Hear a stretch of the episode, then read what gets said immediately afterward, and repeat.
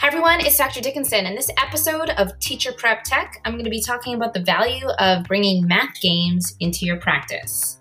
Don't forget to check out our website, Teacher Prep Tech, as well as our YouTube channel. You can actually see me playing math games with the students. Have fun, enjoy, and play math games.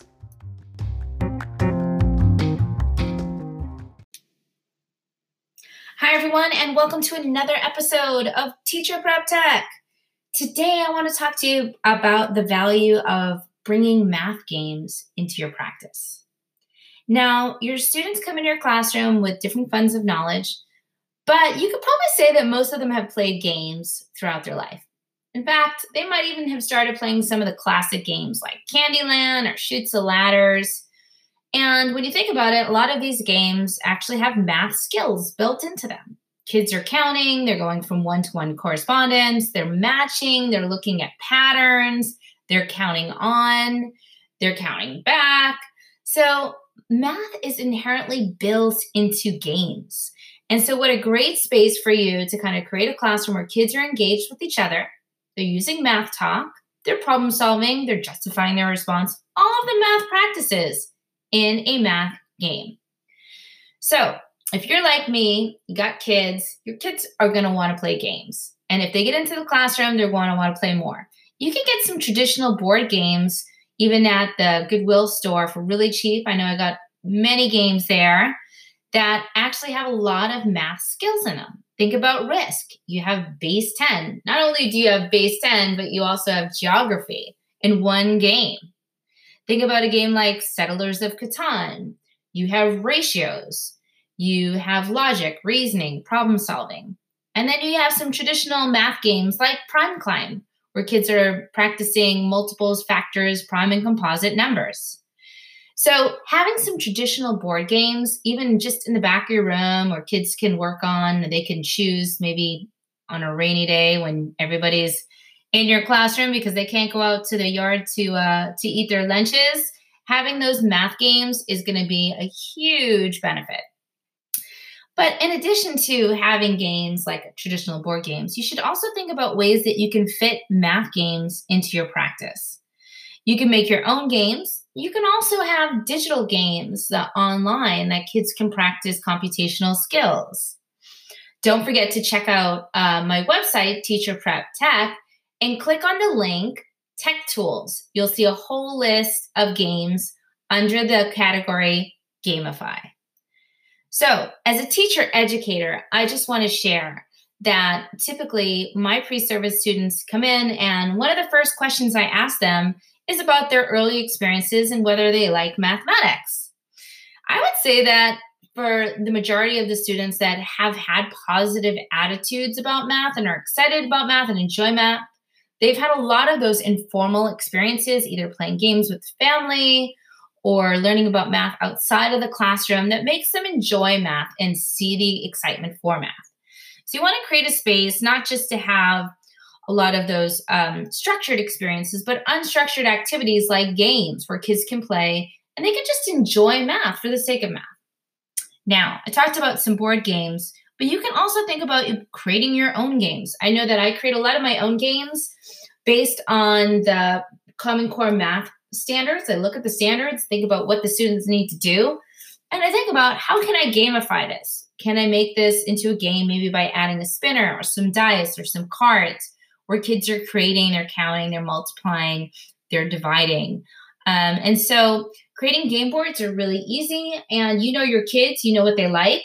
After you make a game board, you might want to throw on like a cool Pokemon image or some graphic that they can color in or share. I also like to ask questions on there. What did you learn? What do you want to know more about? Have them rate how fun the game was, um, and have them share what they learned on your game board. Game boards are great to also send home. So typically, what I do when I introduce a game, like I make a game like make and compare fractions, and students have to roll two dice and they have to make a proper fraction. So we're reinforcing what a proper fraction is kids will create their fraction and then they get to color it in on using the area model, three fourths, and then they'll compare it with their partner's fraction that they've created. Um, and then as an extension, the kids can cut out their bars, their area models, and put them on a number line and compare them. They can see equivalent fractions. They can see the fractions in order from least to greatest. So they're building a lot of skills there. And these games are fun for the kids because they're cooperative games. So that means they're playing together, they're working together. You can also make competitive games. So I just made another game. It's like a race to one with fractions, and kids are rolling dice. And then what they have to do is they have to decompose the fraction. Um, so if they have, you know, four, six, they can break it apart into one half and two, um, two six, and they'll color it in as fraction strips on a on a game board and try to fill up their chart first. So a lot of ways that kids can practice and just have fun, and you can also check their understanding because it's more of an authentic assessment so kids are naturally more comfortable. They, you know, they don't feel the anxiety of taking a test and stressing out. Um, and again, my exit ticket can just be some questions. What did you learn about decomposing fractions? What is an equivalent fraction? And what would you like to know more about? So just creating that space, you can see it's not high stakes, high stress, and kids are having fun. They're practicing the skills that they're working on. They're developing strategies. So Games are fun to play, they're easy to make. I make all my games on PowerPoint and then I print them out. Um, and I'm always going back and modifying it after I play the game, like, oh, I should have added this or that. Another cool thing that I love to do with the games after I make them, and my students have, you know, developed, um, you know, some understanding, they know how to play the game, is then I tell them, okay, I want you to go home and play with a sibling or play with your parent. I want you to teach someone how to play this game. So the students are also now they're going to practice their skills in, ter- in, terms of explaining their thinking, explaining how to play the game, and using mathematical terms. So it's a great way to kind of reinforce all the strategies, reinforce what you're doing in the class, but in a way that's light and fun. And I actually learned this a few years back from um, a, one of my children's teachers. She would send home a math game every single week. And I'm like, this is great because typically when my kids get home and I tell them it's time to do homework, they're hemming and hawing and they just don't want to do it. And yeah, I just don't want to have to yell at them. So when we have the math games, it's like it's a chance for us to kind of sit together, you know, me and my child, talk about what they did, engage in the math. I'm mm-hmm. thinking, you know, of course, I'm a math teacher, but I'm also thinking, like, okay, what do my students, you know, what does my child know? Like, where can I support my child? What is my child learning? And it gives me a chance to like praise them and, you know, build their confidence and, you know, give some extra support. So math games are fun. And what I ended up doing was I ended up bringing that back into my classroom and having my students every week they were bringing home a math game and they had to play it with a play it with a parent or sibling um, and they would just sign the game board and just have the sign the signature and they'd bring home their um, game board that they played so as kind of like evidence of learning.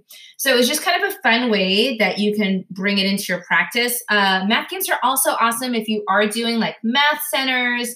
You can have one of your centers be the game center. And again it's it's important for kids to have choice. So you might have them choose like, okay, you can either, you know, do these 24 game cards or you can do your compare fractions or you can play a board game.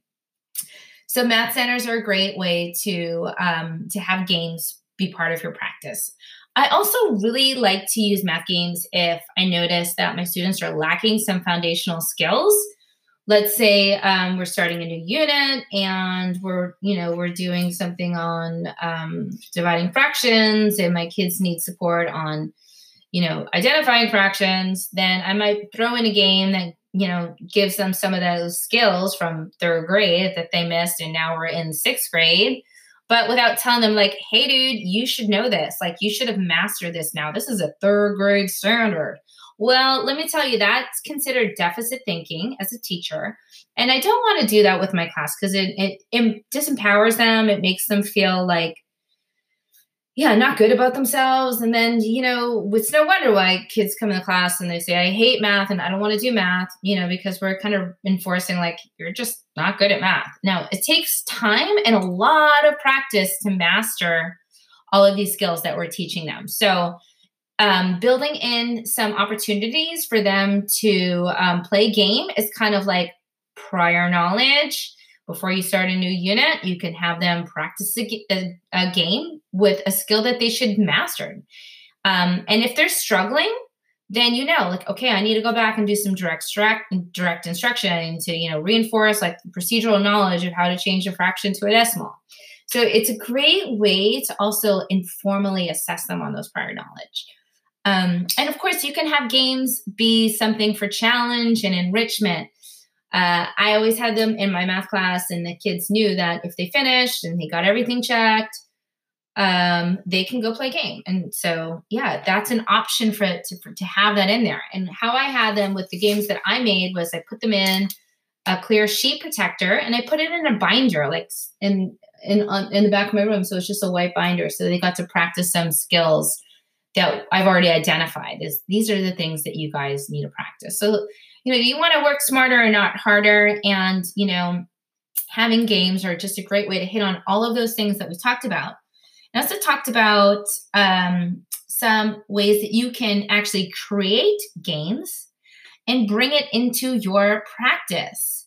And I just want to close with saying that, you know, this is a great way for you to kind of see what your kids know um, integrate other content areas, as I shared. If you're playing the game like Risk or Monopoly, well, you've got some other curriculum that you're integrating. Um, you know, if the kids are playing a math game, most likely they have to practice their reading skills as well. So there's also a K 12 uh, math game challenge that your kids can participate in. If they get really into their own games, then they can make their own. Um, so don't be afraid to kind of just bring it into your practice. If, if, it gets loud, hey, that means that they're having fun and um, they're enjoying what they're doing. Make sure when you are making your own games that you're trying to make these games that are open ended. And what I mean by that is that everyone can have some success with the game. So you might have a compare fraction game. And then for the kids that finish early, you can add in like, okay, put those on a number line or compare and order them or you know, um, see which ones are equivalent. So those are additional ways that you can kind of like move the kids forward. Because when you are playing games, not everyone's going to be finished at the same time.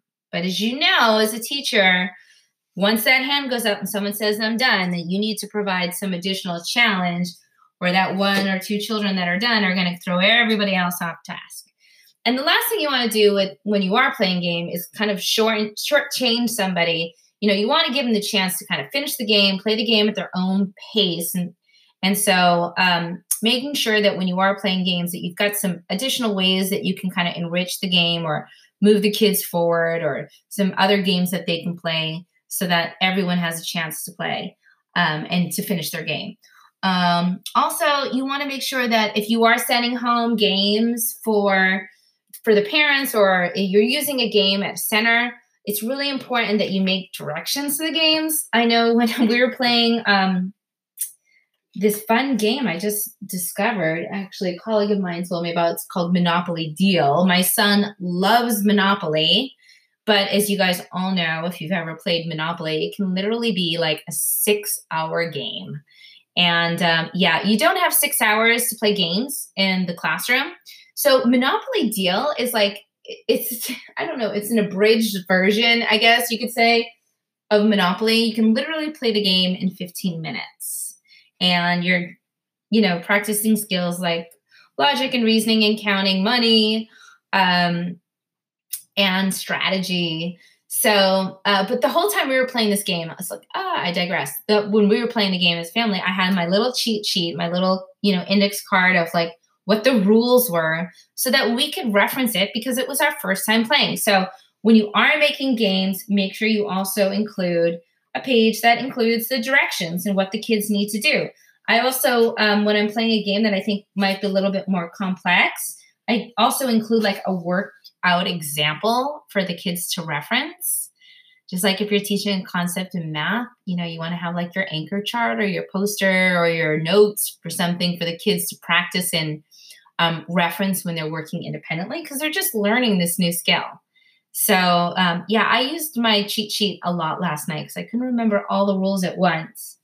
Um, another thing that I like to do when I am making games, or even if your kids are playing games, is to provide some types of scaffold. So, um, with this fraction bar game, I you know included an entire um, fraction strips of all the equivalent fractions and parts of fractions that the kids could reference. So make sure that you're thinking about, you know, when you're playing the games or that you're making games, what kind of scaffolds can I provide my students, whether it's like a hundreds chart or a multiplication chart, um, things that they can reference for support. And remember that the more um, that we create these visual images for our kids, the more they're going to remember that, and then the less likely they will be to need it. So, scaffold support, all of those visual cues are going to help our students move away from any supports they need, just like you know training wheels. So, I think I talked a lot about the value of math games. Don't forget, lots of games on Teacher Prep Tech for you to reference. Subscribe to our channel, and I will send you a packet of math games for for you to play and you can just start bringing in games right away you can you know start your your um your math lesson with a game and let the kids show you what they know. Let them practice the skill that they should know. Let them have fun and then guess what's going to happen? They're going